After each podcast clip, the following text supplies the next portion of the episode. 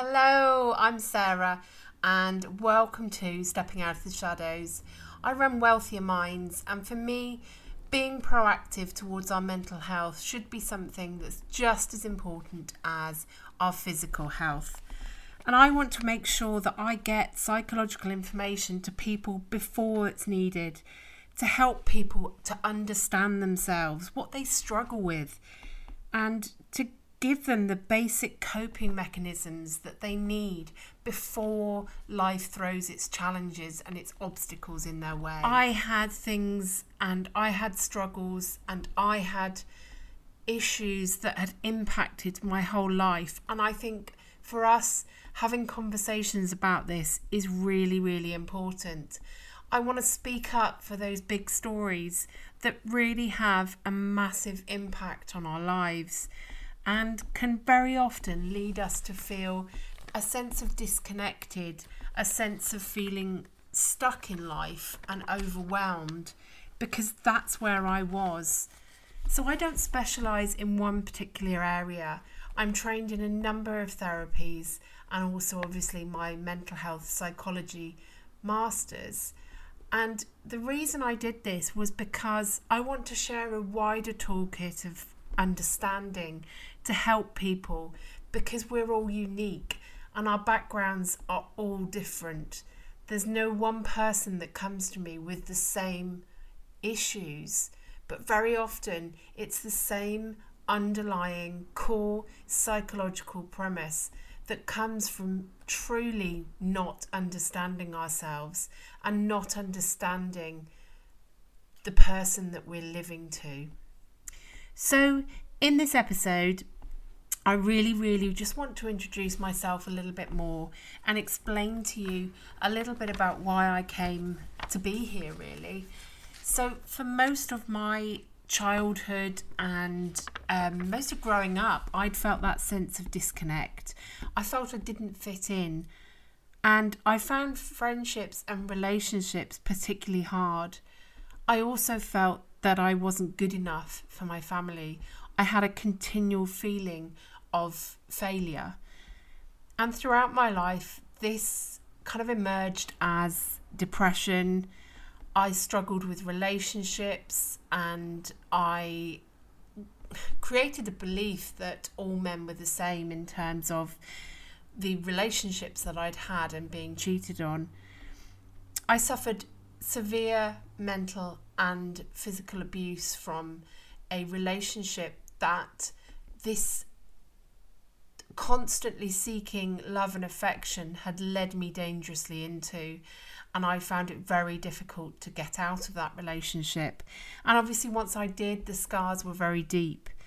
I had postnatal depression with the birth of my children subsequently, and after 15 years of marriage, I still felt stuck in some way. So I decided to change external circumstances rather than facing the internal. And I divorced my husband at the time. I felt that I'd reached a point in life where I should have it all together. I should have happiness and perfection. So I lost myself. I felt that I should have arrived at something, but I didn't know what that was. That mirage that we chase, ever moving happiness or financial freedom or success. And I just began to feel my own mortality. I the past regrets that I'd had really influenced how I lived my life. And my periods of mental ill health became more regular, they became longer, and they became more intense. I felt purposeless and I felt that there were feelings of failure. I was treading water basically. What was I doing with my life? I'm sure many of you out there can relate really to those feelings of yearning for something more or feeling that, you know, you're constantly throwing the spaghetti of quick fix solutions at the wall, but nothing is sticking. You're reading the self help books, you're, you know, practicing some form of self care, but you still are feeling that element of stuck.